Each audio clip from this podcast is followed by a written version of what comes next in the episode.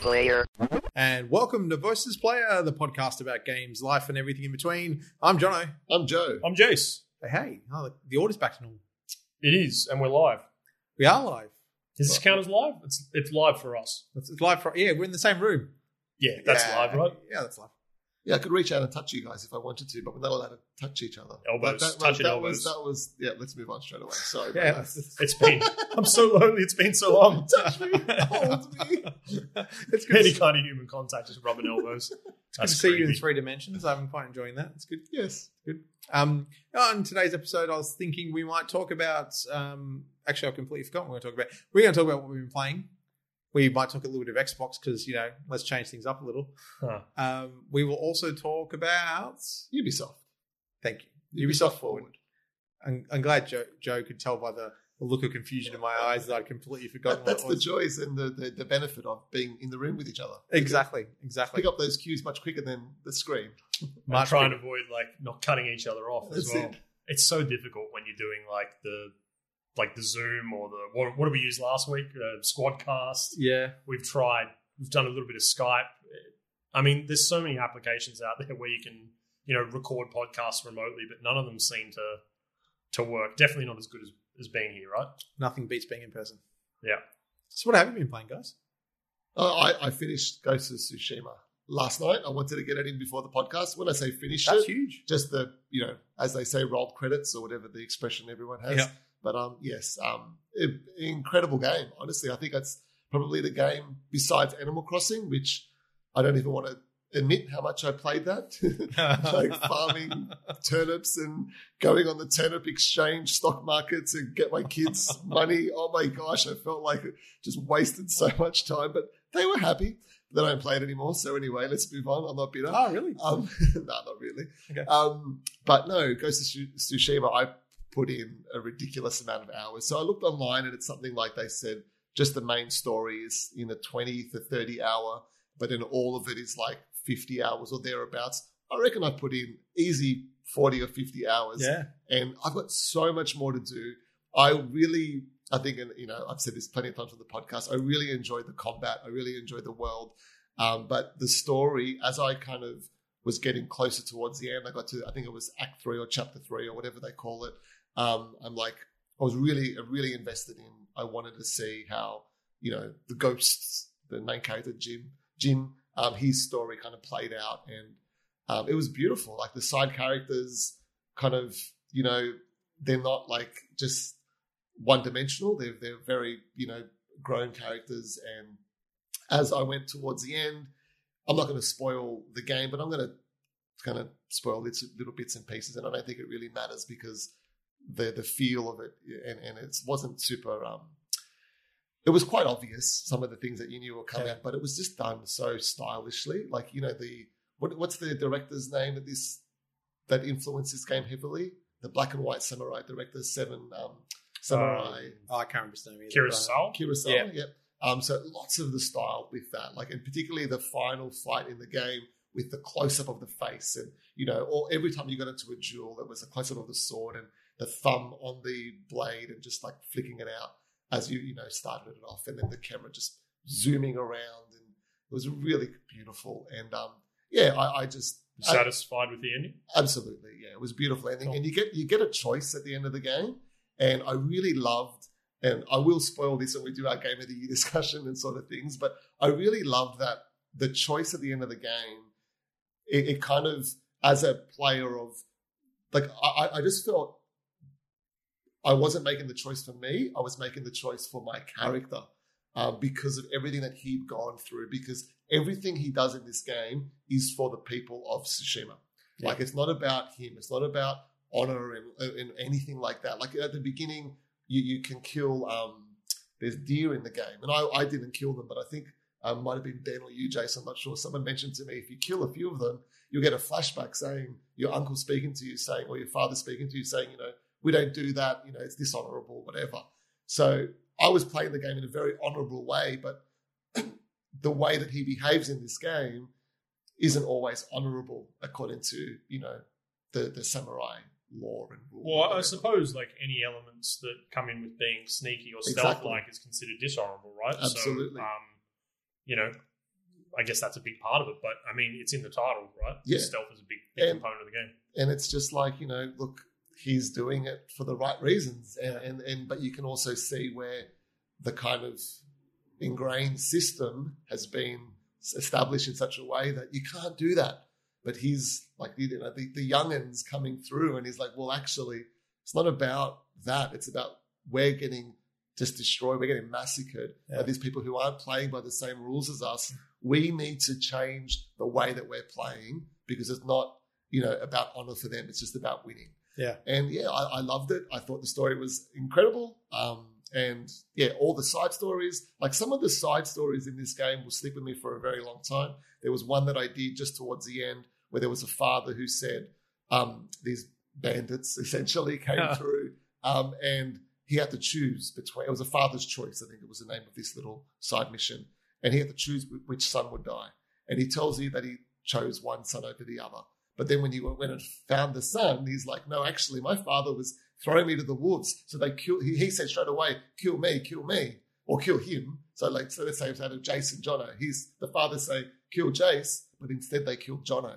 Uh, and and the, the son was just like distraught about it. And he's like, tell my father I died. I don't want him to know. And you could choose what you would tell him. But then you get to the father and he's killed himself. He couldn't live with the So do these do these um, decisions actually make a difference? though that decisions like that doesn't make a difference. Like the story It's is the way you feel. very linear, yeah. But all these side missions, it's not like going like I think I've said this again on the podcast before, but it's not you know your old Assassin's Creed go and collect all these sorts of things Yeah. or whatever. It's more like it's very I would say very heavily influenced by something like The Witcher, um, or like Mass Effect was with a lot of their really interesting DLC, particularly with the side missions and the character development. Because you've got your posse basically of about it's about five or six people, and I've not finished all of their their missions, but they're the ones that go with you, and they're the ones that support you and help you, you know, break in to take over some of the places. And yeah, okay.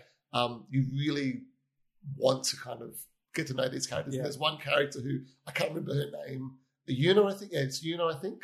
Um, and like I just think she's awesome. And Yeah. you know, and then there's a her um, there's a guy in it who's like a traveling kind of swindler. Um, Yeah. Who's really funny and gives some comic relief to the game. And then there's a, a monk character whose his order is very non-violent, but the way that he kind of works with you because you're very violent is is quite interesting. It, it's a really cool game, and there's lots more for me to do. Not just going to collect, you know, like do the bamboo strikes, which is a really fun button, button prompt um, little Yeah. mini game, or going to find the, the fox shrines, or compose haikus. So right at the end of the game, actually, I, I, I just was wanting to compose all the haikus, and, you, and some of them were beautiful. Like I, I composed one, and I just turned the game off after. I'm like, that really was beautiful. I, I just wanted to like finish on that really nice kind of note because you you get to choose uh, between like different things as you compose them, and yeah, I, I just think it was a beautiful game, very unique, but also yeah, um, I think it's a game that's benefited from experience and all these other incredible open world games and not so great open world games. This is just like the best of them in Did, that regard. did any of you kids watch you play any of this, or Yeah, yeah, certain parts. It, it does get violent. Like you can get um can you avoid the violence if you want to? or Yeah, just kind of in, absolutely, and some of the combat really it's pretty quick. Yeah. You can't really see it, but then you can go into this kind of rage mode, Yeah. which the screen goes red, Yeah. and and it just the way it, like the sharpness of his attacks and the the blood spraying. It's not as graphic because it's all red and black the Yeah. screen, but just the way it's done, I find that like I wouldn't want my kids to see that. And and in um in God of War, you had a real feeling of like Thor's hammer, right? But you Yeah. could feel the weight of, of the axe. Did you ever get an opportunity to throw the axe? yeah, Yeah, once or twice. Yeah, Right. Yeah. So you really felt the weight, and even in the vibration in the controller. But Yeah. there was just something about the sound effects, and uh, you know, even with Call of Duty, when you take somebody out, you feel this sort of like thud of like you're Yes. taking someone's life, right? I imagine that's what it's like. Um, and uh, and and so, do you feel that in the, the blade movements and all that sort of stuff in this, or it's not not quite as heavy? you know, it's really funny. I, was, I saw Ben, um, podcast Ben, on the Mm. weekend, and um, I was saying to him how much I love the combat and I love the stand up, stand um, standoffs, particularly. But at the end of the game, I couldn't win any standoffs, and he was saying that he's looked at online and it just got incredibly hard in that third chapter for some reason. So I, I wasn't doing them, but within the combat, yeah, it's depending on who you're fighting. So if it's just the lackey, like you take them down pretty quickly, Yeah. and you can you feel like you'd be taking it if they've got lots of armor on. You feel that's a bit more realistic, Right. but with the boss characters and kind of like your final fight, it's a bit silly. Like you, you, you're slashing each other for, you know, Yeah. five minutes at a time, and I feel like I've never been cut with a samurai sword, and I don't intend to ever be. But Yeah. I don't think you would like last that long. It- it- that that side of it, but it's it's very video game in that like in that regard, and I really like the video gameness of this game because when I like pick up things as I ride past, I just click R two. I can just run through and do all of that. Like as I'm fighting, I can loot characters' body like dead bodies straight away, or I can quickly. It's a really cool thing when you when you kill like a, when you get into a fight with a bunch of guys. So every now and then someone will fall down, but they won't be dead. They'll be crawling away, and you can end their suffering by like getting your sword and just stabbing them. And you can do that in the midst of fighting the other guys, Oh, all wow. while it's very easy to change stances and use all your do you, equipment. do you feel as though when you are fighting enemies though that the whole lock on sort of mechanic is a little bit sticky as in like do you because There's no lock-on mechanic.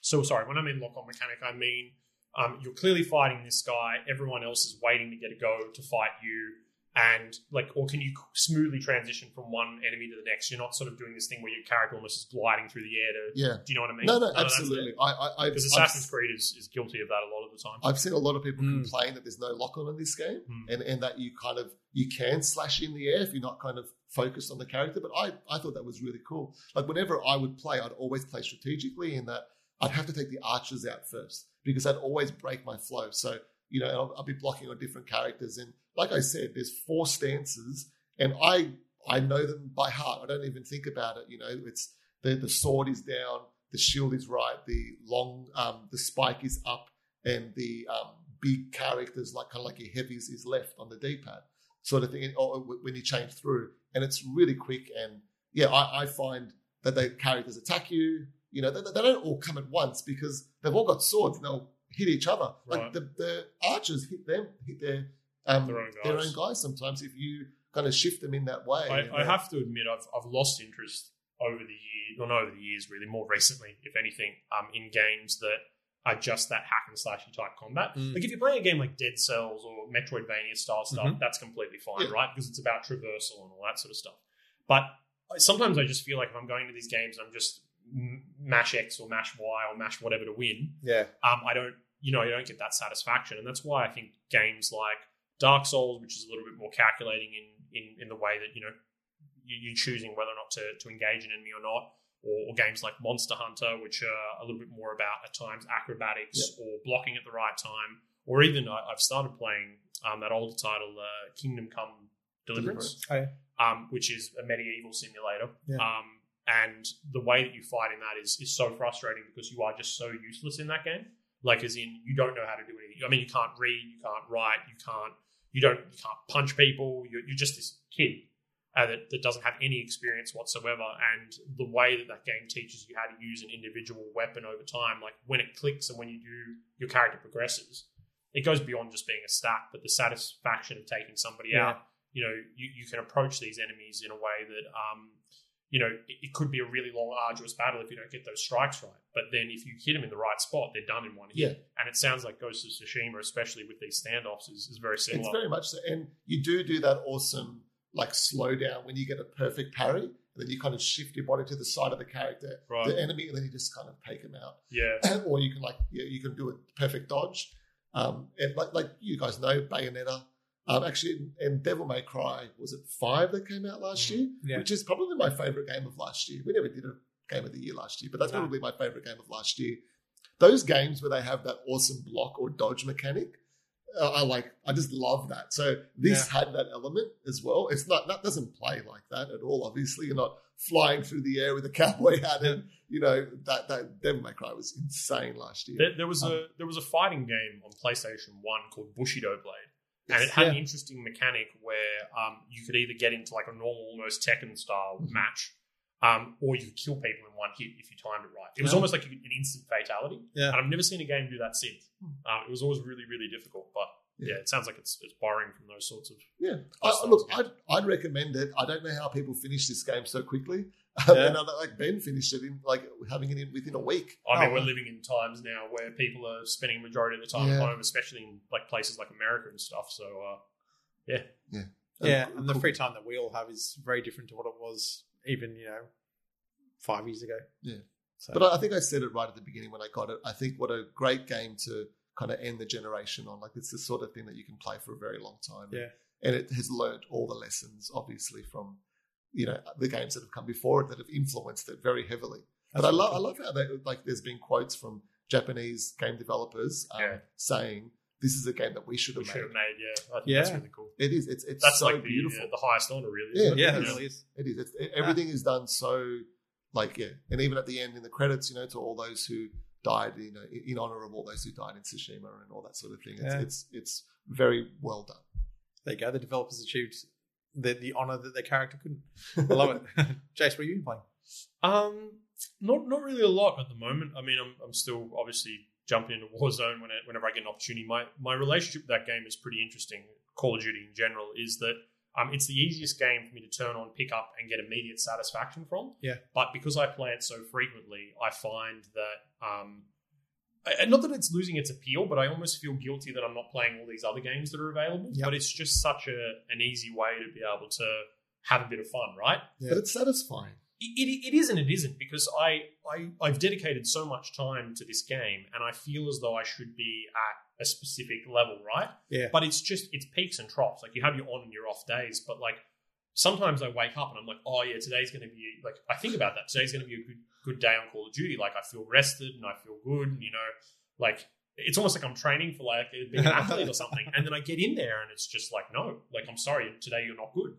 And then I'm just or like, oh, it's or your internet's not good. well, yeah, no, but that's the thing. I find myself, oh, it's my internet. No, it's the controller. I'll swap out the stick on the Elite, thinking that it's going to make a difference. I adjust the sensitivity, and then you just go crazy. And then I Google like stuff like, why am I not good? Like, which is like an, a bizarre thing to do, but I do it. And there's all these other people on Reddit who are just like, man, what's going on? Something's changed in the game. People are like, man, not me. I'm the best.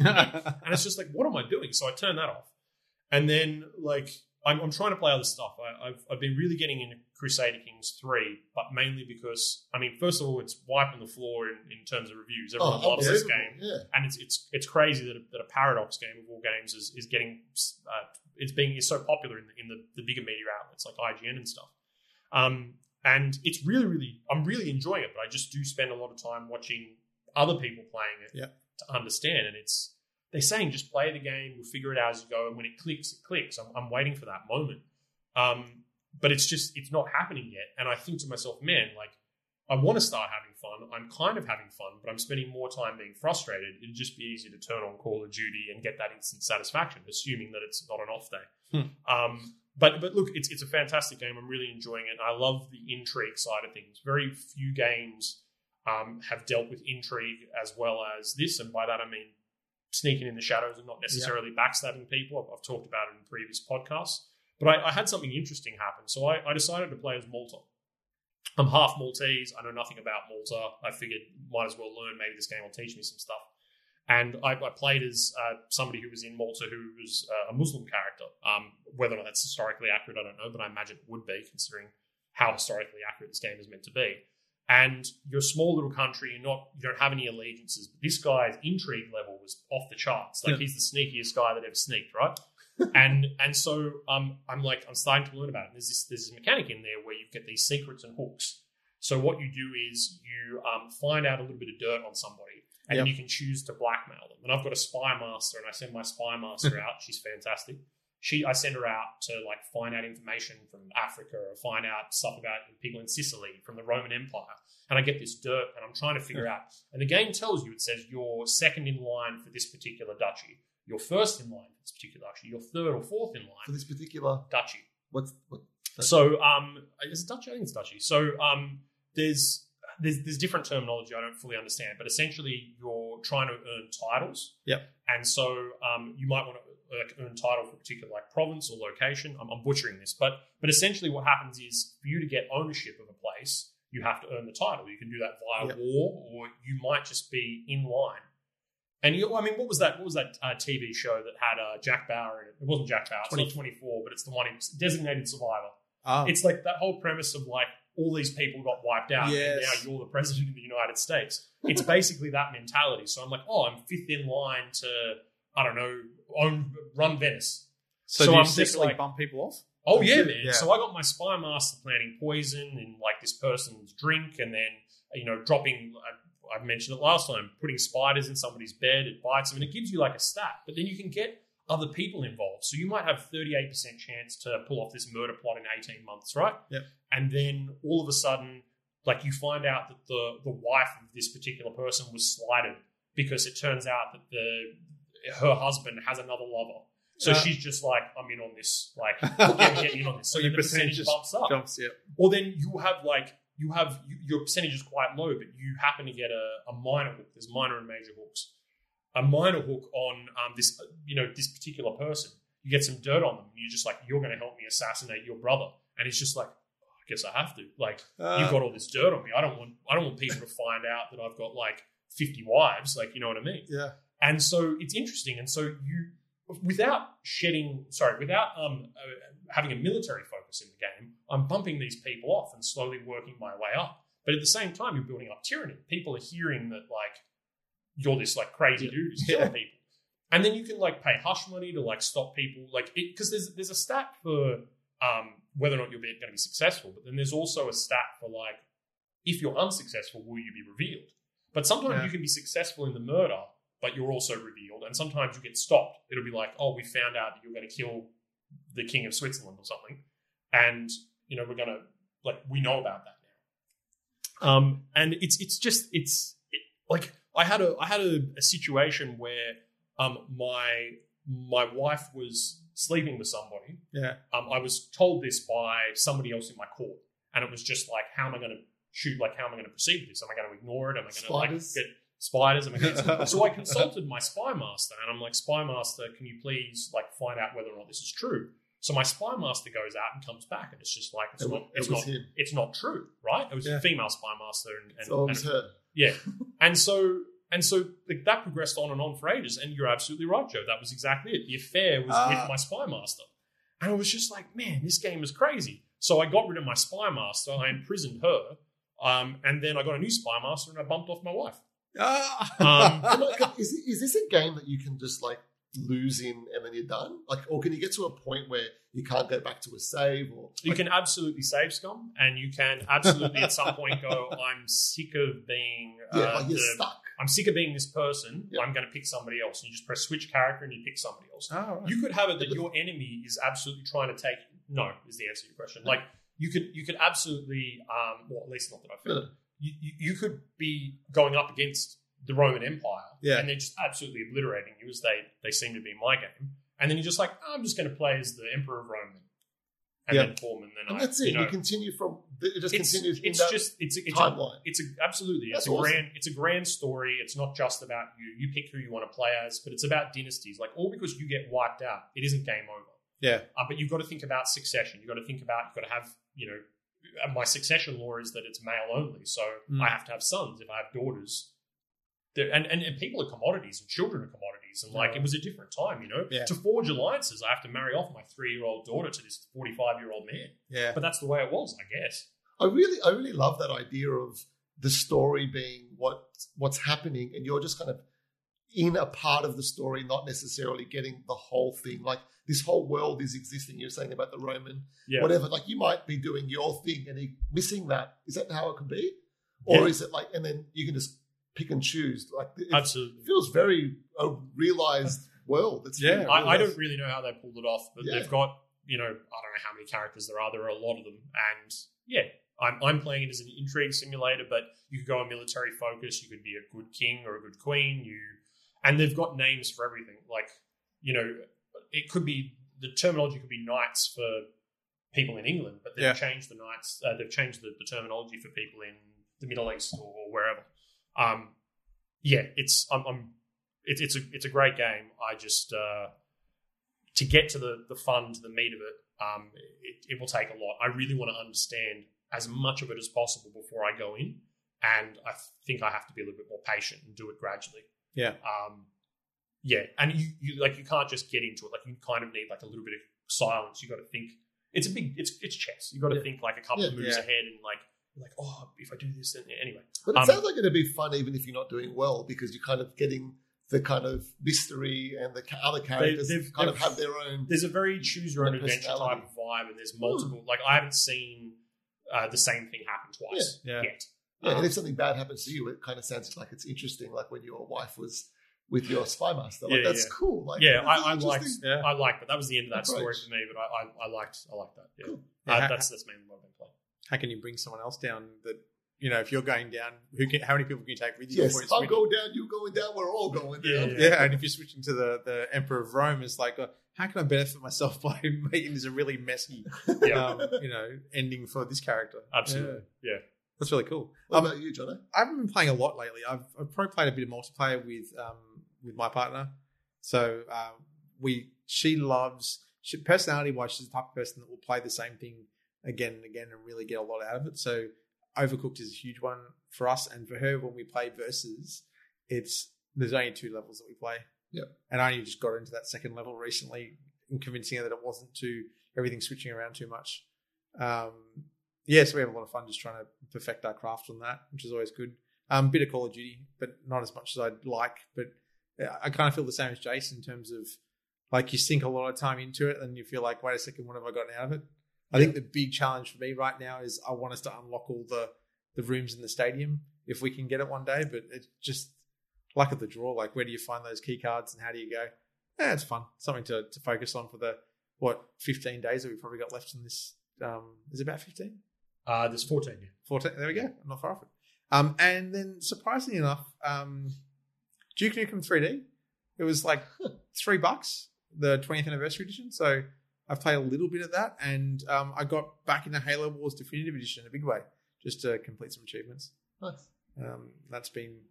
It, it's kind of one of those games that I can pause at any moment and go and do other things if I have to, and come back to it and really enjoy just whipping the hell out of the Covenant and building up a big army and then just sweeping on through.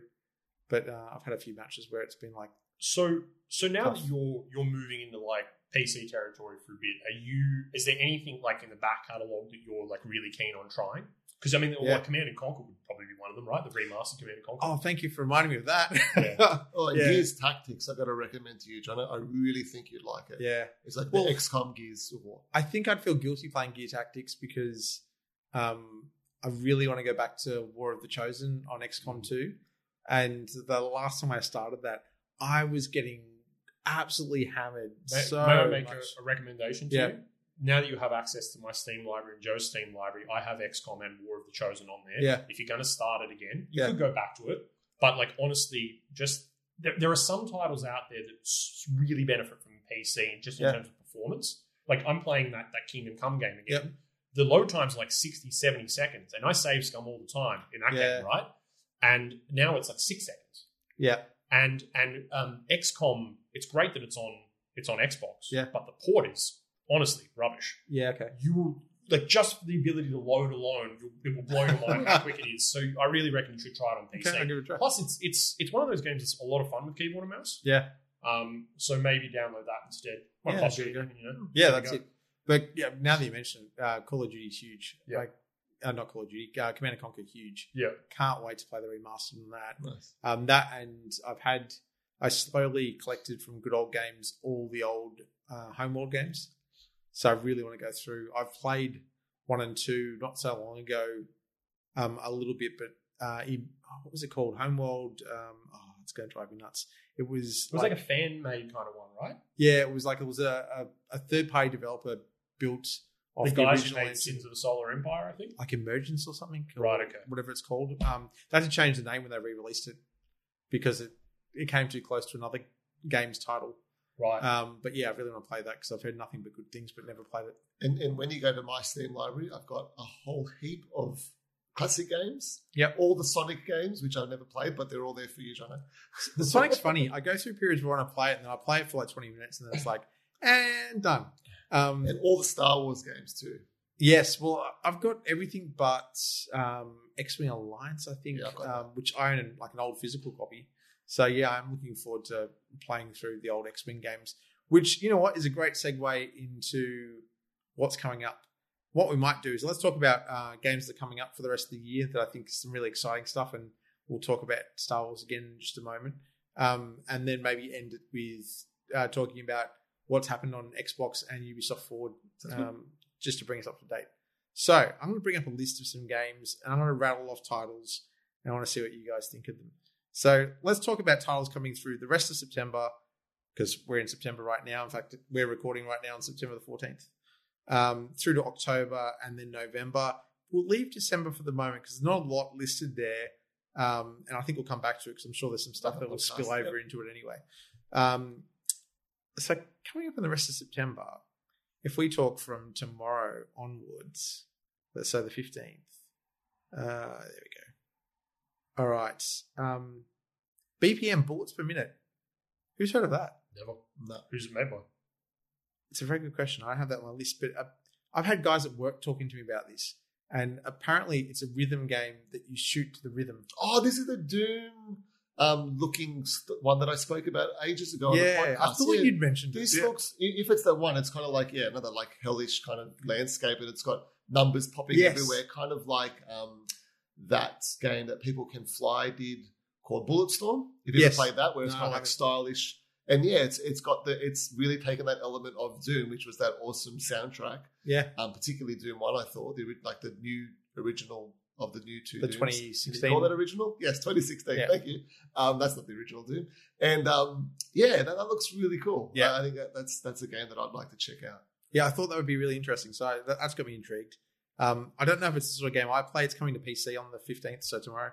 Um, Spelunky 2 comes to the PS4 tomorrow as well, but um, I'll have to wait. I can't wait, Jason. I'm sure, sure you're the same, but I'll, I'll get I, it on I haven't seen anything about it to be quite honest with you, but I mean, if it's anything like the original, I'm all over it. Yeah. I Yeah. think we all watched the video as a group, like, you know, real time, probably six, seven months ago, but, you know, There was a new But- video maybe a couple of weeks back, and Yeah. I watched just the first like 20 seconds of it, and I scrubbed through the rest of it because I'm like, I don't, I don't want to know. Like, I'm Yeah. the, the fun of that game is like when you finally, after however many, like 100 goes, you progress through the first stage. yes. And then once you figure out the first stage, it's so much easier to do every other time. Yeah, I don't know what it's just how, how your brain kind of works, and then you get to the you know go further further along. I, I want to kind of experience it all fresh, so I'm not going to look at anything. I'll just buy it on No, PC. agreed. COVID times made me feel like that was announced three years ago, not Yeah. Probably was. probably, Yeah, a, probably ye- was. a year ago. Um, we got Super Mario 3D All Stars coming on the 18th, so that's not that far away for its short window of what four months Does before that it's gone mean again. Mario 35, whatever it's called, Super Mario? 35? No, Is that that's later. okay. Um, yeah, I, I thought that too, but no, it's um, that's the one I'm looking forward to. It's I'll I'll remind I'll look it up and let you know. Um, the other one that I've got for September that I think is huge. There's one or two others coming up that I'm going to bring up, but is Untitled Goose Game's got its co-op update coming on the 23rd. Do you think you'll play it again? Uh, is it is it local call, like couch call? Yeah, you actually play as two two geese. Yeah, I'll So- play. I, I will definitely. Yeah. ha- I With the actually, kids, that'd be. I will play this by myself with well with me with one of the kids, but I want to put my two girls on this and just watch them Watch the laugh. mayhem. oh my gosh! Like they will, my four year old would just think it's the funniest thing ever when she figures out there's a honk button. Yeah. That's Yeah. all. That's that'll be it. It'll just be Honk, like honk, honk honk honk. Um, yeah, I'd look forward to that. Um, I'm oh, Spelunky Two does hit PC the 29th that Cool. same month, That's next and um, you know what? I like the insaneness of it, but I probably won't play. it. Uh, Serious Sam Four is coming. Wow. I always loved the original. It was just stupid. Yeah. The the, the screaming uh, headless guys with the bombs on their with the heads. bombs on their heads. Yeah, I'll always remember that. And the the Egyptian setting is very strange. Um, October is where it really starts to go crazy, and lo and behold, Super Mario Brothers 35 is October 1st. Okay. Cool. Um, Star Wars Squadrons. I said we come back to Star Wars. Yep. How excited are you, Joe? yeah, I'm I'm I'm not um, a big space sim kind of flight guy. Yeah. Um, but this game looks But it's incredible, Wars. and it's, it's Star Wars. I, I will play any Star Wars game just to kind of give it. Is a it like go. the X-wing Tie Fighter games and stuff? Is that the vibe we're getting? Or? No, it's it seems to be if you put X-wing on one end of the scale and the way you flew the fighters in the recent Battlefront. Battlefront games on the other end of the scale, this is somewhere in the middle. and it's all first person, so you're always in the cockpit. Yeah, which I'm I'm not as excited. I would be more excited if I could see my ship on the outside, but Yeah. I think a, a stylish, you know, stylistic thing they're going for. I think it'll look amazing in VR. There, there seems to be um, not a resurgence, but there are, there are quite a few games out there, especially indie titles, and, and Barotrauma is one of them, where you've got multiple people commanding a submarine, right? Yep. Or there is a, I think there was a Star Trek game where multiple people are Ah, commanding the like, VR one. I wanted to play that. But I Yeah. feel as though there needs to be a, a AAA, and Star Wars would be perfect for this. A AAA game where you all get in in, in a multiplayer type scenario, and you each take over a role, a little bit like um, uh, what was that Lovers in a Dangerous Space Time, but Yeah. at a grander level, right? You, Yeah. I, I don't know the names of the ship, but there's this one really really big ship that that's in Star Wars. It's really popular. It's like a Star Destroyer. ah, it's not Star Destroyer. It's like flat and it's like it's in No Man's Sky as well. Um, and it basically, like, it would be cool if you could do that with like Star Wars characters or whatever, and just like fly these ships and go up against other people, or even just go up against like uh, AI, Yeah, whatever. Um, I feel like if anybody would be able to pull that off, it would be Star Wars to do it, right? Yeah. Because there must be people like like it would almost be at a sim level, like in Yeah. terms of Yeah. like how you would. I don't know how accessible it would be though, but yeah. I'm looking forward to just playing through the campaign. That, that's probably where my no, time so with it will go. Yeah, Um, and I know my son's looking forward to playing it too because we watched the trailer and we were just like Star Wars Battlefront 2 is still one of the best looking oh, yeah. games on console. I think that, that, that there is. It just looks so impressive, and you know it's all the kind of costumed characters and things that look the Yeah. best. You've you've made this comment before. You said it's Star Wars, so I'll get it. Yeah. Is that are there any other genres for either of you? Like, do you feel the same way about Star Wars? Like, if it's Star Wars, I'll get it. If it's you know Marvel, I'll get it. If it's Um, no, not with the new Avengers game, Jono. Right? Yeah, well, like, the funny thing, if, if we talk of, of our Avengers, and I'll come back to the Star Wars one in a second, um, as much as I love Marvel, most of the Marvel games I've ever played or have seen haven't been that great. I've played the occasional one that's been fantastic, but for some reason I've never got around to finishing it. Like Thor on DS is a brilliant game, but um, I don't know why I haven't persevered with it. Um, yeah, it varies. Star Wars, um, I'm a big spaceship nerd. Hmm. I love cool looking spaceships and I love looking into the lore of them and and how they work, you know, in universe. And so like I've got my favorites in in Star Wars and it's the whole reason I ended up blowing stupid amounts of cash on the X-Wing miniatures game, which I've barely played with anyone. In fact, I just got a new ship. We played Um, a bit. That's we awesome. played a tiny bit, yeah. I just got the Imperial Raider, which is if you've played Star Wars Battlefront 2, it's the um, I'm going to use it in inverted commas, the hero ship, because you know they start off as bad guys and become heroes by the end of it. It's their main ship. Um, it's like a small star destroyer, but a Corvette sized one. Um, yeah, it looks really cool. I'm really glad I got it. I'm probably not going to ever get to play with it. So Star Wars Squadrons for me, I love the way they they seem to have set it up, and I'm really looking forward to playing it. But so many other ships could have been included in the game, and there's not going to be any DLC for it. So, like one of my favorite Rebel ships is the B Wing, and that never gets any love. why why is there no DLC? How can we know that already? Is that just EA being afraid of releasing DLC, or is it because um, whoever the, the development team was at EA said that everything that this game is going to have is already in it. Um, there'll be no microtransactions in a real way, but there will be they have they Cosmetic just have to stuff say that you can- It's, it's a budget title, like well, budget is in. It's not. Well, a it's gonna be price 50 bucks. title. Yeah, Australian. Yeah, Australian, which is yeah nothing. So it's it's interesting. I really wish they'd considered maybe DLC with an, another bit of single player story and more ships. You ships. see how popular it is, though, right? I mean, Yeah. if people Well, it just could like spawn a sequel. Yeah, yeah, but I'm not holding my breath. Yeah. Well, I mean, from even going back to what you were talking about, um, I remember towards the end of Battlefront, Star Wars Battlefront, the most recent one, not two, they had the whole Rogue One campaign Mm. that was added in at the end.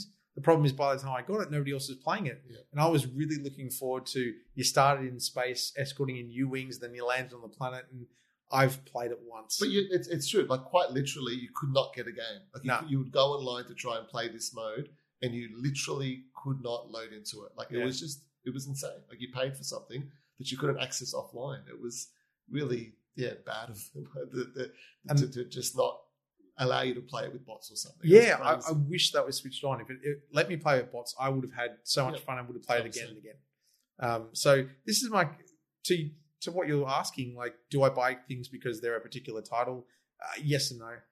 Okay. Uh, I just feel like I'm getting burnt on so much of that at the moment that it's hey, here's the name of uh, of something popular. It's going to be a game, and you get it, and you just get let down again and again. Well, which although- brings me into the next Although title. Halo, John, come on. Let's be honest. Uh, look, I've got my money's worth out of four and five, but they weren't. Yeah, but Brilliant anything games. that they comes weren't out with Halo, you, either. you pick that up in a heartbeat. Yeah, oh yeah, I, I can't wait for it. Yeah. It's cool. Yeah. Um, which so talking about letdowns coming up, um, GI Joe Operation Blackout apparently is due out on October thirteenth. Although I've yet to see an Australian retail listed, so I don't know if we're going to see it over here. It is.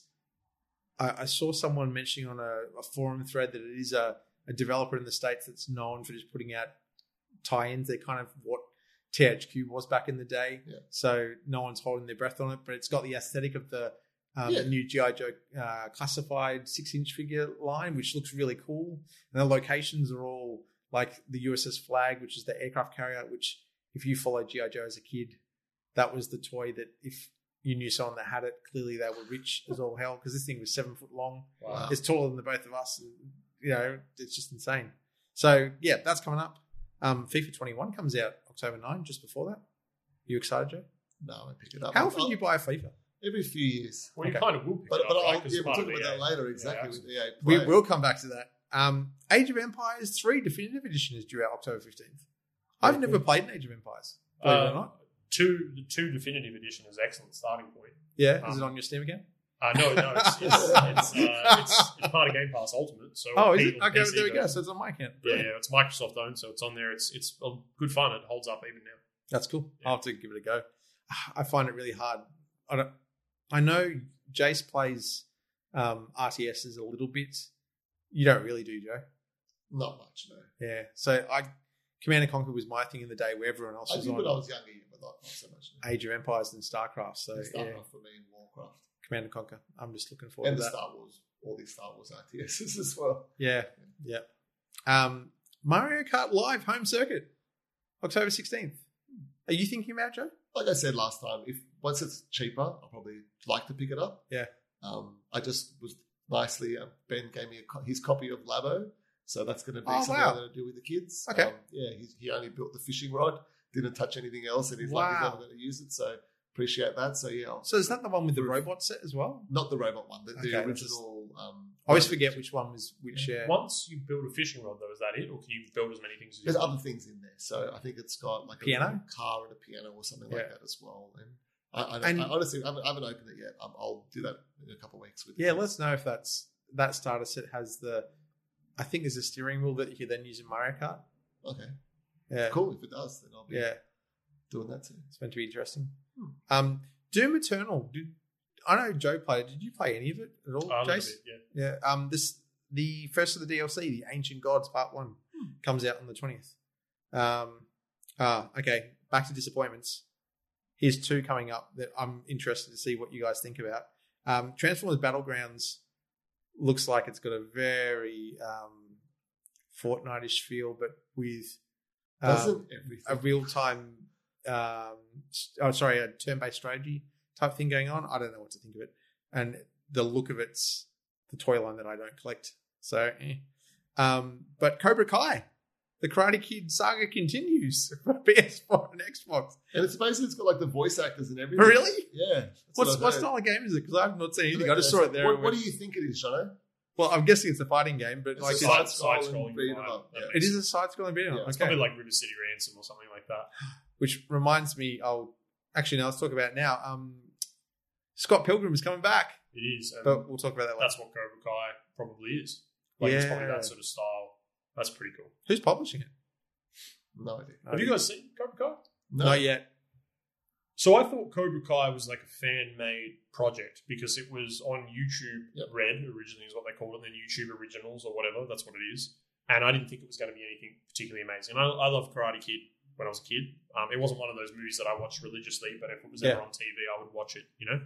Um, and this show is like incredible. As in, there's so much love that's gone into it. It's clearly made by fans. Will Yeah. Smith is one of the producers. Which Oh, really? Kind of makes sense, I guess, because he probably owns part of the rights to it Well, now. his son was in the one with Jackie Karate Chan. Kid with Jackie Ah, Chan, right? he was too. But the amount of callbacks that they have to the original is amazing. But I've never seen a show um, like Cobra Kai is a sequel to the Karate Kid movie, right? Yeah. And there was this there was this thing on How I Met Your Mother. I promise this all ties in. There was this thing on How I Met Your Mother years ago where Barney has a bachelor party.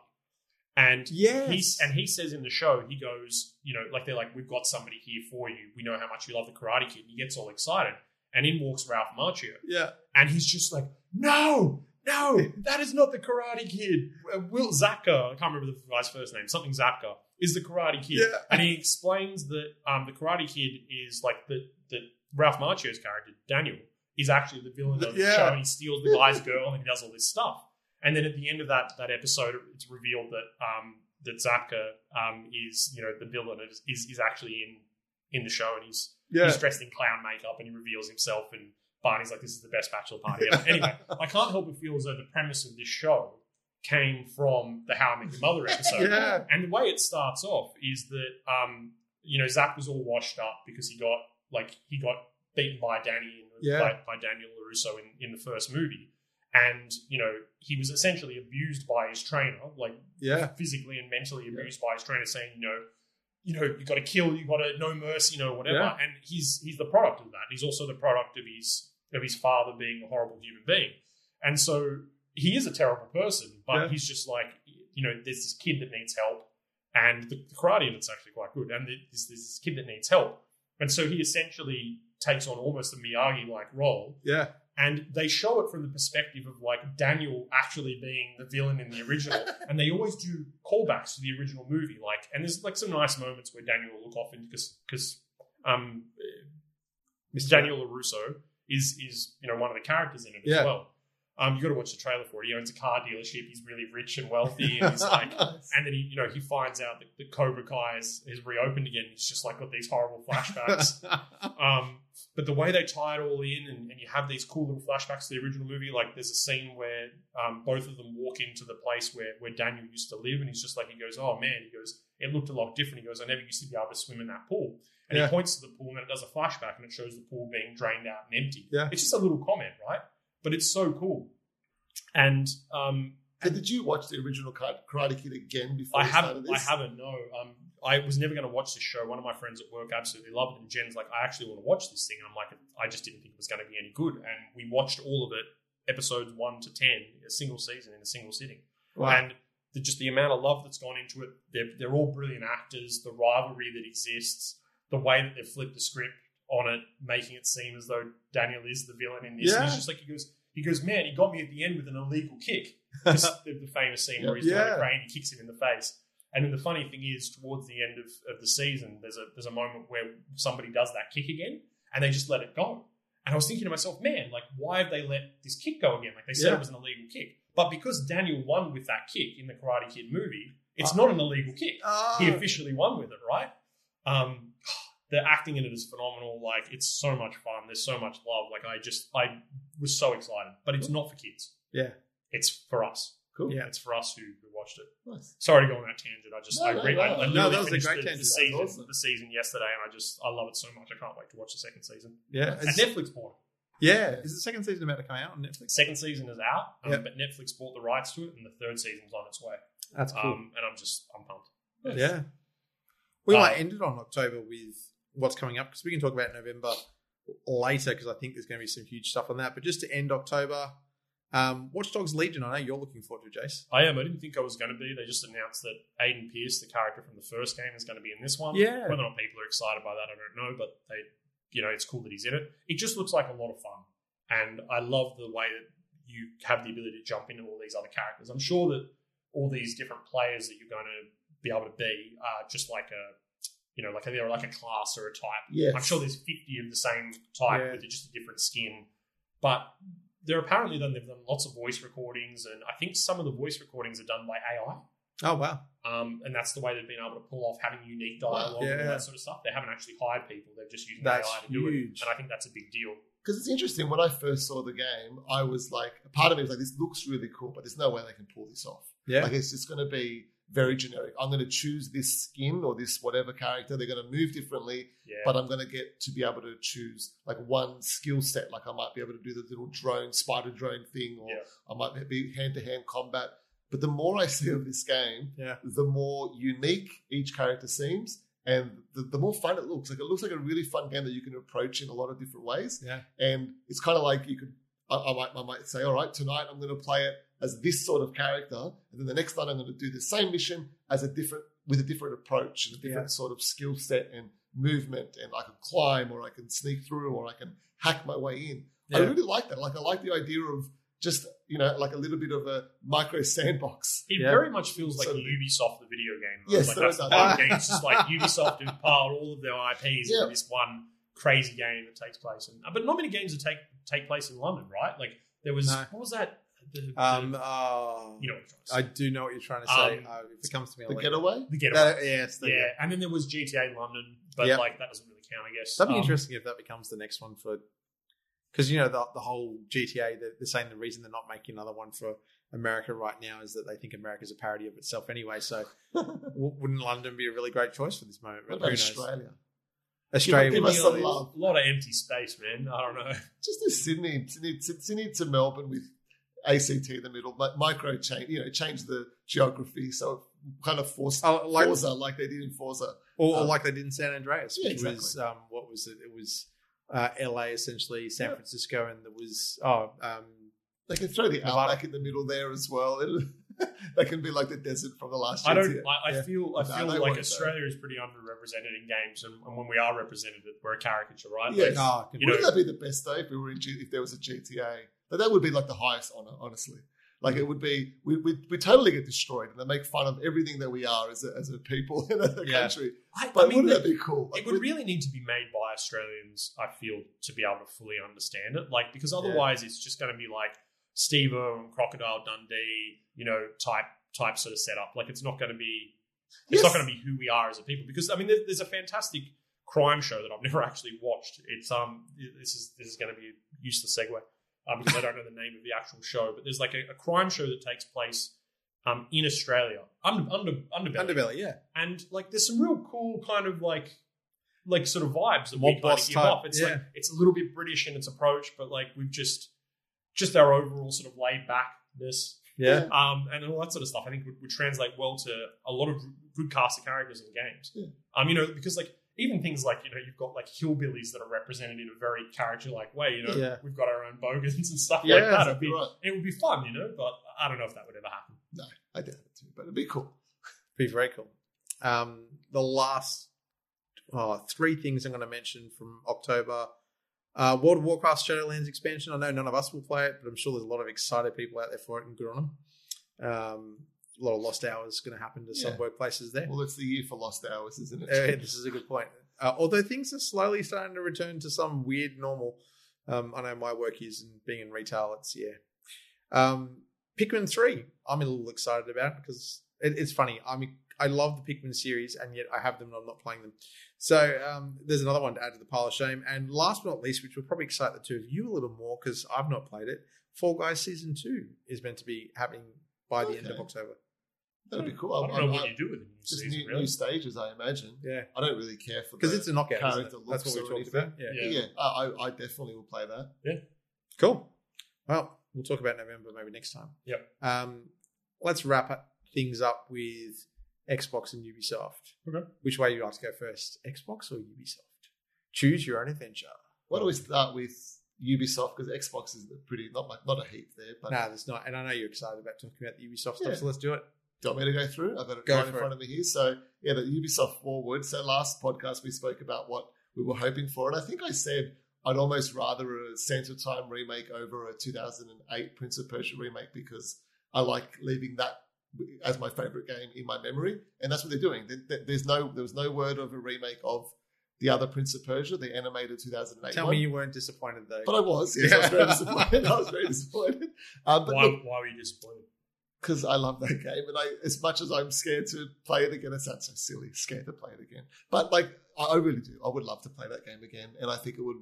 I think that game, you know, remastered, it just already looks beautiful because it's that shell, shell, Cell shell shaded. cell shaded. Thank you. Um, style, and I think it would, you know, it'll just look amazing with So- today's graphics. It's on my pile of shame. I actually got it digitally about a year ago, and I've been meaning to play it. I'm just not getting around to it. Without spoiling anything, would it lend itself to a sequel in the same world? Yeah, you, yeah, yeah, I guess, but you have to play it and then play the DLC. Otherwise, you're not getting the full game. Okay. So the The game DLC 's still itself, the, the, the original game absolutely lends itself to Ah. a sequel because it doesn't end Yeah, as, as you would imagine. Like it, it's it needs the DLC to have its. I remember ending. you saying that. Yeah, years so which, ago, which was the which was a shame about This it. was the one where you can't die, right? Yeah. Yeah. right. Yeah. Interesting. Um, but you know, they said they did the Sa- at the end. Sands of Time um, remake. Like, Johnny, you're not going to like what I'm going to say, but I think it, it, it reminded me a bit of Halo Infinite in that it looked really good, but it also didn't look really good. Oh no, Like- no, I'm with you on that. Yeah, Yeah, like I was a bit taken aback. But it doesn't look worse than the No, absolutely right? not. So no. just not as I, I don't know. It, doesn't give me the warm and fuzzies like the original does. I, I put the original on again the other day on my PC, and that it, this this new version looks so much better to it. And they've done they've Oh, of the motion capture Yeah. and and the voice acting and all that. And it's the guy who did Spider Man. I mean, the new Oh, okay. um, PS4 Spider Man game. Um, I didn't know that Yuri something or another. He was the original Prince Prince in this in this Ah. series. So I'm excited to play it again. Um, I'm hoping it's not a full price game. Um, It will because you know it's again Ubisoft. yeah, it's Ubisoft, Ah. but I hope they also do the, the next two because I like the trilogy, the original trilogy. But anyway, so Well, they- while the old graphics have dated on the original Sands of Time, definitely, I don't know if I think the like you're saying that the new graphics look all that special. If anything, I No. feel it takes away from it.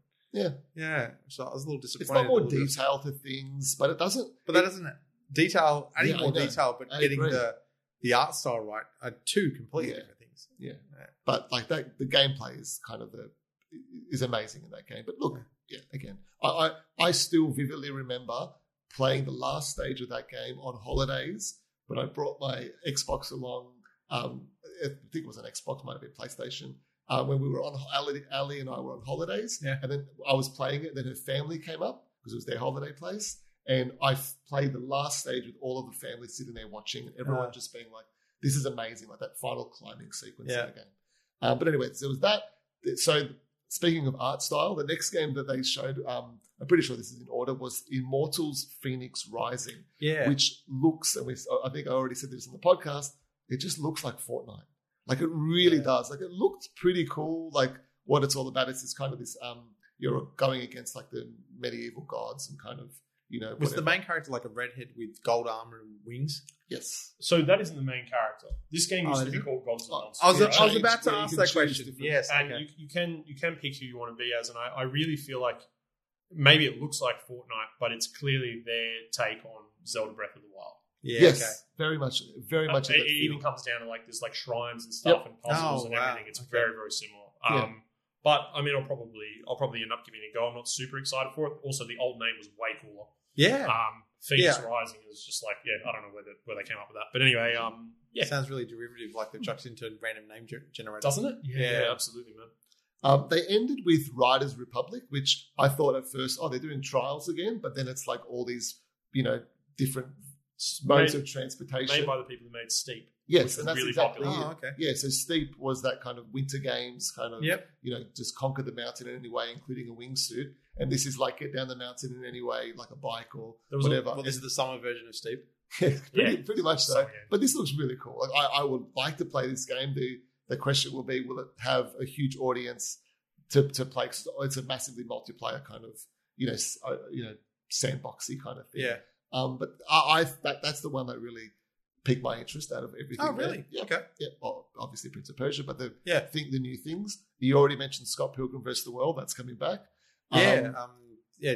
Xbox and PS4 with all the DLC. So while I still have it on my 360 digital collection, I'm almost tempted to get it again to It, play it through. apparently disappeared off the store completely. Complete, Yes. complete Yep. legal back and forth thanks to between Ubisoft, Universal, and um, Brian O'Malley. Is it the original artist uh, Not and writer of Scott Pilgrim? yeah, Brian Well, Lee, Brian Lee O'Malley. Thank you. I knew I missed a, I missed a, a middle name. Yeah. Yeah, he's um, apparently he's wanted it back on the stores forever, but the other two have been quiet about whether it get released. So it's That- nice that Ubisoft jumped in. And that movie is phenomenal. I watched it again the other day. That's Love so it. So much So I'm, I'm watching um, for the first time Arrested Development. Yeah, Just seeing was Michael Cera. Yeah. Just seeing him in that, like he's. I mean, Michael Cera sometimes gets a bad rap, Yeah. but he's He's- perfect in certain roles. Yeah. and his comedic timing is excellent. Yeah. Him, him in Twin Peaks and the new season oh, of Oh, Twin Is he in Peaks. Twin Peaks? Yeah, I, I I was just blown away. Was that an unexpected thing? Yeah, he has this part. He's in the he's in the show for like twenty minutes, and he just speaks for twenty minutes. I There's think a I remember camera on saying him. that. I, I think I did I Yeah. speak about it, and he's got he's got this girl sitting next to him, doesn't say a word, and it's just the most ridiculous, you know, twenty minutes of TV you've seen in a very long time, and it was so enthralling. We loved it. We just Yeah. he's Oh. so cool. I'm looking forward to seeing that. Um, they did, and then yeah, the one for you guys. We spoke about it last time. Sam Fisher. Yeah, well, you can see we're I'm both excited. genuinely getting like I know that like this is a wind up. Obviously, Oh, I don't know what they're doing with Sam Fisher. I don't Oh, understand. it's- like, like what's let's just make a game. yeah, 'cause Like, he's- what? It can't be that hard. Like, we talked about last week. He's in that elite squad that I showed you briefly on on my iPad, which is just a poor excuse for a game.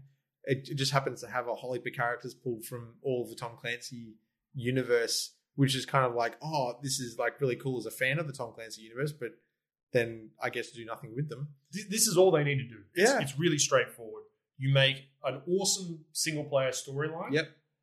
No open world. I don't want to No. see any open world. I don't want to see any partial sort of open world. I don't want to see any like you make you give the ability to play through the level multiple times, a little bit like Hitman, where there's different ways of being able to do Yep. things and take people out, different multipliers, all that sort of stuff. Think like um think like a cross between Hitman and Army of Two. Yep. Army of Two, you replay the same level again, you get different multipliers because you know takedowns, all that sort of stuff. Yep. And then just bring back Spies versus Mercs. Nobody else Yes. is doing anything like Spies versus No. Mercs. Get the guy who made the Assassin's Creed multiplayer, which is by far one of the best multiplayers next to Spy vs. Mercs I've ever played. Get him involved, or she, them. Get them all in the in the same room, and then just make this game. Yeah, And that's it. It's not just do it. You got all the money in the world. yeah. Don't give me, you know, ugh, whatever. It's subliminal advertising. What it is, they, they're putting Yeah. Sam Fisher in everything. So when there's finally a game called Splinter Cell Sam Fisher Zero or something, everyone's going to be like, "Oh, I know that guy. I'm going to buy this." But I think the problem is they don't know what to do with him. Yeah. And the fact that they keep shoving him in things and taking away his gear, rebooting his Why voice, is he called Zero? making him younger, calling him zero. Yeah, th- like they don't know what to do with him. They don't think that the, his old games would sell to the current audience. So you know what I really want? So total um, fan wish, if it was ever to happen, is I want a series of Tom Clancy games, all released within a couple of months of each other, that all tie into one big world. So if you're playing a Splinter Cell mission, you're actually helping somebody else that's playing a H.A.W.X mission or a Rainbow Six mission, and that there's a single story that it all beats down to. Don't give. Ubisoft this idea. They'll, they'll sell their own console, and you'll that's it. I'd, I'd be there. I'd play that if I because a big joint universe where Like, like sounds cool. the impact of the storyline could keep changing, and so you could have the seasons being released, and you could keep the game going for ages. I But mean, Ubisoft is the epitome of games as a service, right? Like, Yeah, this, this is what they do. Yep. So, like, that sounds like something that they would just make. Oh, I, if you could even boil it down to you choose a group of people that you're playing with. Like, so I know Joe wouldn't play a flight sim, so he might be playing Ghost Recon, and you'd be playing Splinter Cell. Then I jump in H.A.W.X, and our progress affects the other people. That, that sounds really cool. Yeah, it'd That be sounds awesome. really cool.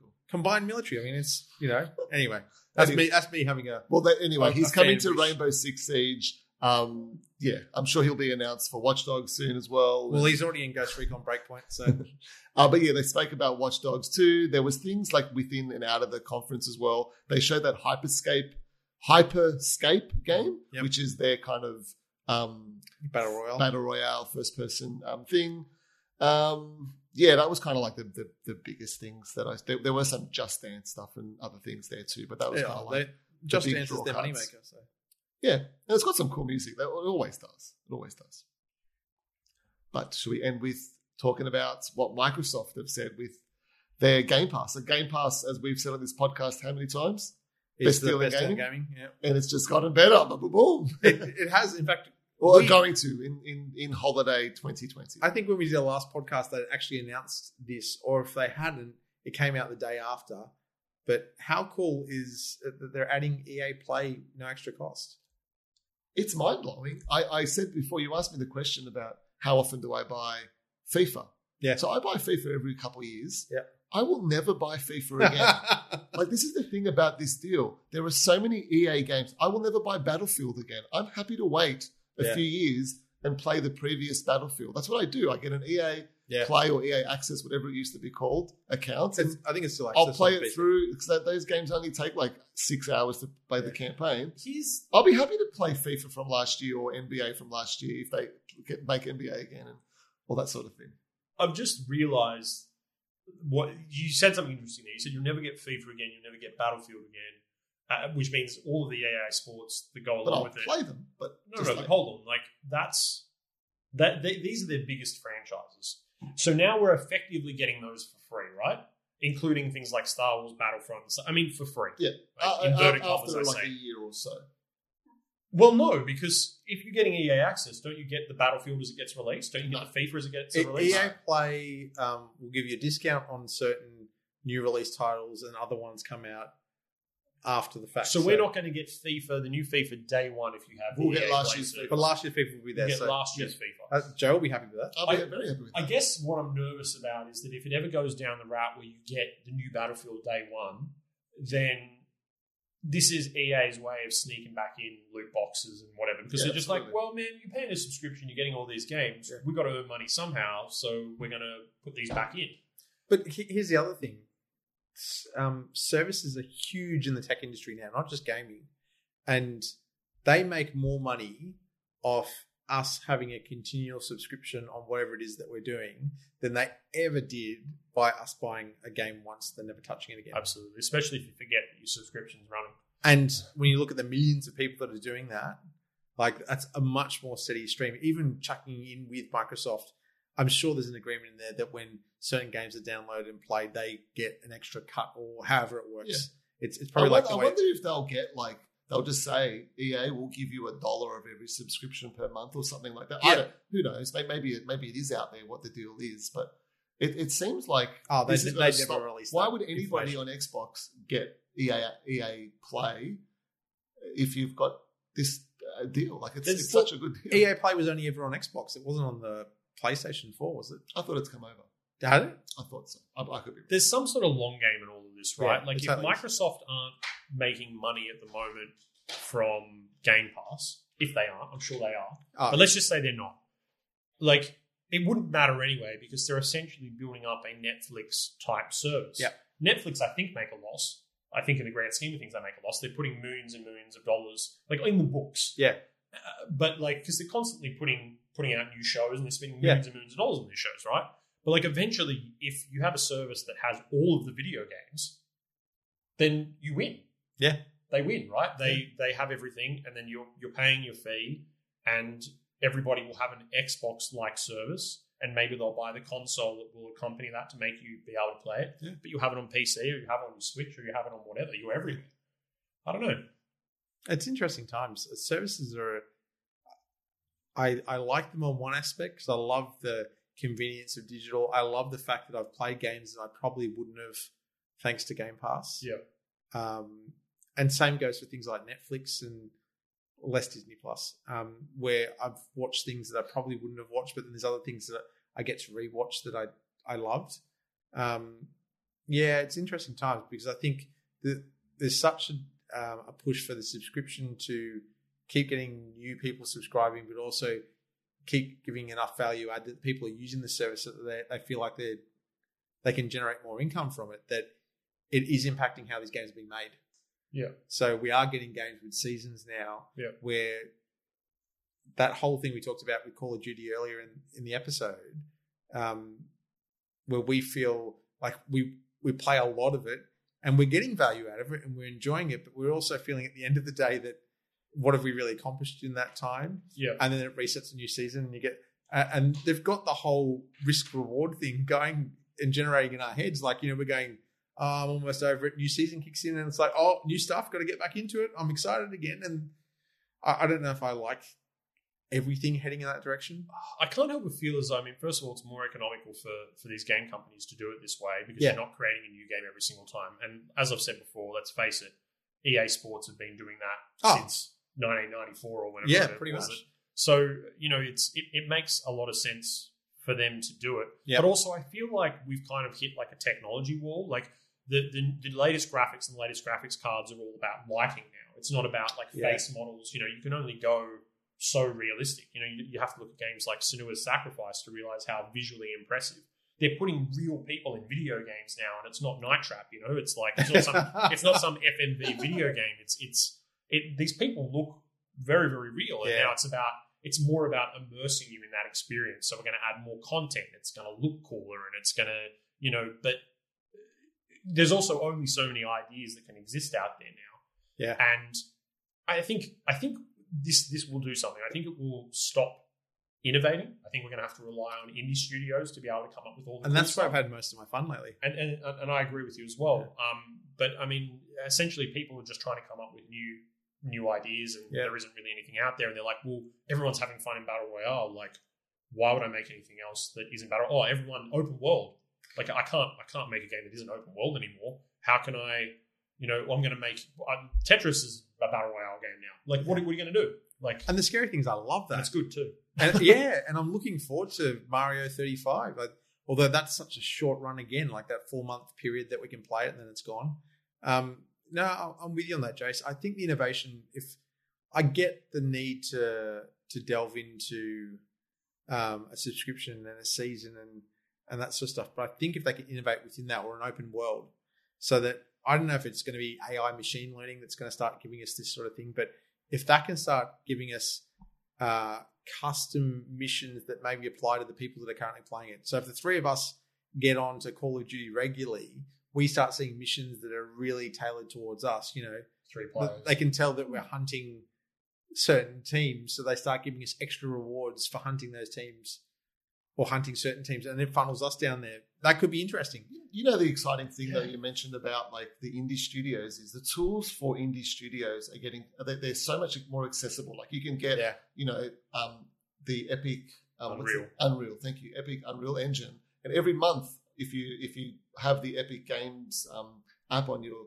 Yep. do they call them apps on computers nowadays? I think they do. Yeah, they do. Probably. Yeah. um, they totally do. uh, program um, on your computer. You get each month like free texture packs and yeah. AI, you know, things, and these things cost like hundreds of dollars. Oh, you can And totally build a game. I'm doing that. I just Yeah. download them. I'm not doing anything, but maybe my son one day Yeah. will want to because he, Unity he wants is to. big one as well. Yeah, he wants to get into game making, and you know, you can make the innovation is absolutely there in the indie scene. Yeah. but now that they can make games that look as good as.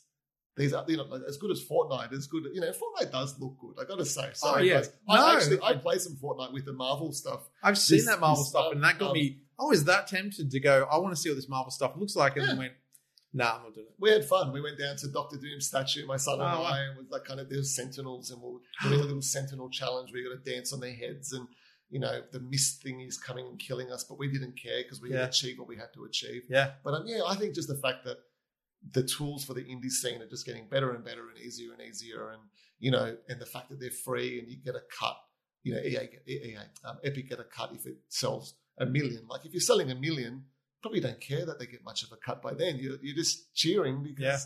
you know it's a pretty safe bet though, because there are a lot of games out there that are built with these tools, these indie games that are just crazy popular. Yep. You know, games like Dead Cells and stuff like that. yeah, and then, Like that's a safe bet, man. Yeah. and, and then you can get bought, and, and you know all these studios being bought out, and all this talent getting going elsewhere, and it's a it's a great approach for a lot of developers nowadays not to go and work on the new Assassin's Creed where there's five thousand people working on it. yeah.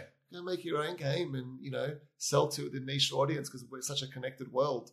And that's it. I think that's where I think a good indie developer won't necessarily sell out Yeah, so quickly because I think they can keep innovating and, and giving us stuff. Like I think of the guys um, behind like Subset Games that make um, FTL and Yep. Into the Breach. Like I love their Yep. titles. I'm so happy to give them money, well, even if it's twice or three times for the game because I get to play it on a different platform. well Um, Untitled Goose Game was what was it? The Dice Game of the Year was it Dice? Did they gave a Game Yeah. of the Year somewhere? They got Game of the so. Year um, for, for Yeah. like last year, which is like coming up against you know the Yeah. likes of an Australian as well. yeah. so good. really cool. Um, okay. Last two things. I did promise that we were going to end on the Xbox, but I'm going to bring up one last thing because I thought it was a nice little segment that came out last week and I liked it. But just before we do, I loved our last Xbox part of the segment. I loved that Phil Spencer had hidden the Xbox Series S in the back of a couple of videos that he's done throughout the year and that we've seen it already, despite the fact everyone was doing that. Did you guys hear about all that? Yes, did, I saw the pictures. Um, apparently, the YouTube videos that he was uh, when he was being interviewed by different YouTube um, um, Personalities. yeah. personalities. Thank you. That's the word I was looking for. Um, he had them in the office with him there as well. So apparently, there's been so many opportunities to see the Xbox One S that we just have not been privy to. I, I think it's the coolest marketing you could have done. It's very fun. That is very cool. Yeah, nice Easter egg. But I was going to end this episode on another part of um, Yo Jono, Joe, uh, Jason's um, uh, segment from last week. I thought I was telling you about another GI Joe thing that Love it. I got, but the reason I suddenly thought about that was Joe mentioned Sentinels in. Um, Excellent. Fortnite. have you guys heard about the Hasbro Kickstarter program that they've had for a few years now? no. Is it with You've the heard- gigantic cards or something? No, so Hasbro has, I can't remember the name of the program now. It's going to really annoy me that I can't remember it, but Hasbro has this Kickstarter program, or HasLab. Okay. And the whole point of it is for them to be able to create toys that normally wouldn't get released because of their size and uh, and also because to produce them in this day and age is just not feasible. These are the sort of toys that back in our day was the USS Flagg that I mentioned Yes. earlier, that massive aircraft carrier. They they are not going to put on the shelves of a retail store these days a seven foot aircraft carrier that you then have to go and buy the airplanes from the year before and other stuff to do that. So the first thing they did a couple of years ago was Jabba's uh, sail barge. It was huge. It was scaled to three and three quarter inch figures, but almost life size. So Jabba fits in the middle, and you've got you could fit hundreds of figures on this thing. It's Wow. stupidly large, and they got it completely backed, and people have bought it. Then they went ahead and did. Oh, what did they do next? I'm drawing a complete blank. There was. Oh, how did I forget this one? They did Unicron from Wow. Transformers the animated movie. So the guy that it's a he's a planet that transforms into a robot and wants to destroy all the Transformers. He apparently when he gets released because they're just getting to the end of it now, he stands at um oh he would come up to my waist and I'm just under six foot tall. So he's massive. They have not made a Transformer this big. And it's just stupidly large. So the latest Kickstarter they had, which has got completely backed plus all of their um their extra tiers, is the Marvel Sentinel. Ooh. And this Marvel Sentinel is about This oh, is the central from like X Men and stuff. this is the Sentinel Right, from. X Men. So these are the mutant hunting robots that look like giant Iron Man armor Yeah. almost. And this thing is again almost as tall as that Unicron I was talking about. So it'd come up to uh, just above my waist. I've got an old Sentinel from a Builder Figure range from Marvel Legends that is not even half the height of this Sentinel. Cool. It's just nuts, and it looks amazing. And it's now coming with three extra figures, two extra head, no, three extra heads, um, to give it different looks Right. for all the different. This different. makes so much sense as like a Kickstarter thing Yeah, because you have those fun. backer Yeah. levels, right? It's just like, oh, if you spend a million dollars, we'll give you eight extra heads, and people just like, done. Yeah, I'll give you another million for another, you know, five arms or whatever. and, and they got so far into it that um, they were giving a one of the arms is going to come. They're giving a damaged arm as well, like it's been ripped apart by That's Wolverine or something. Um, there was going to be a coil because they'd always shoot coils out of their their wrist that would wrap up the mutants. Well, they were giving one, but apparently the Kickstarter did so well, and some people complained about some some of the way some of it went down, and they mentioned there'd be more. They're giving a second coil for the other arm, and it's just yeah, it's insane. It'll This- probably never get released. People just keep spending money Yes. and they just keep building it, and building it. They're just like, oh, Although like they, they've hit the end of the the period, it's it's, It's now fine. backed. You can get it in Australia. So E uh, EB Games has it on their website. So do a few of our smaller independent online retailers at about seven hundred dollars Australian. The thing is massive. I was this close to considering it because it looks really cool, and, would you put it? and that was the big And a whole Next of to his your TV. bed. yeah. And a whole of the TV Yeah, almost. well, I showed Emma a picture. You could see the fear in her face. There's like, oh no, don't do it. I have enough big toys as it is, and this one was really tempting because against my Marvel Legends, this Yeah. thing would be just devastating them. But you know, I I didn't go for Unicron, and Unicron made a lot of sense for me as well. Um, so I'm letting the Sentinel go past, but I just thought I'd bring it up. We've talked about it briefly, I think, Hmm. um, on some of our YouTube videos in RG up. Um, but yeah, I just thought I'd bring it up again because it's really cool. Um, but for the GI Joe vehicle I'm going to talk about today that I purchased during lockdown, I purchased a vehicle called the Storm Eagle. So do you guys um, remember back in the 90s when they were coming up with a new fighter for the uh, US military and they ended up settling on the F 22 Raptor? Yeah, the F 22 no. Raptor? No. So it's, it's their current um, advanced tactical fighter.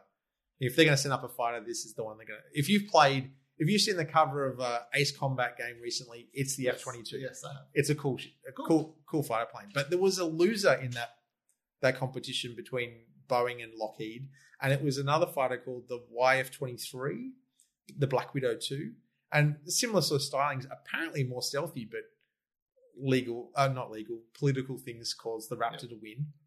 Um, GI Joe released a version of it back in the nineties, towards the end of their fir- the original line, called the Storm Eagle, and it had a really interesting mechanism in it.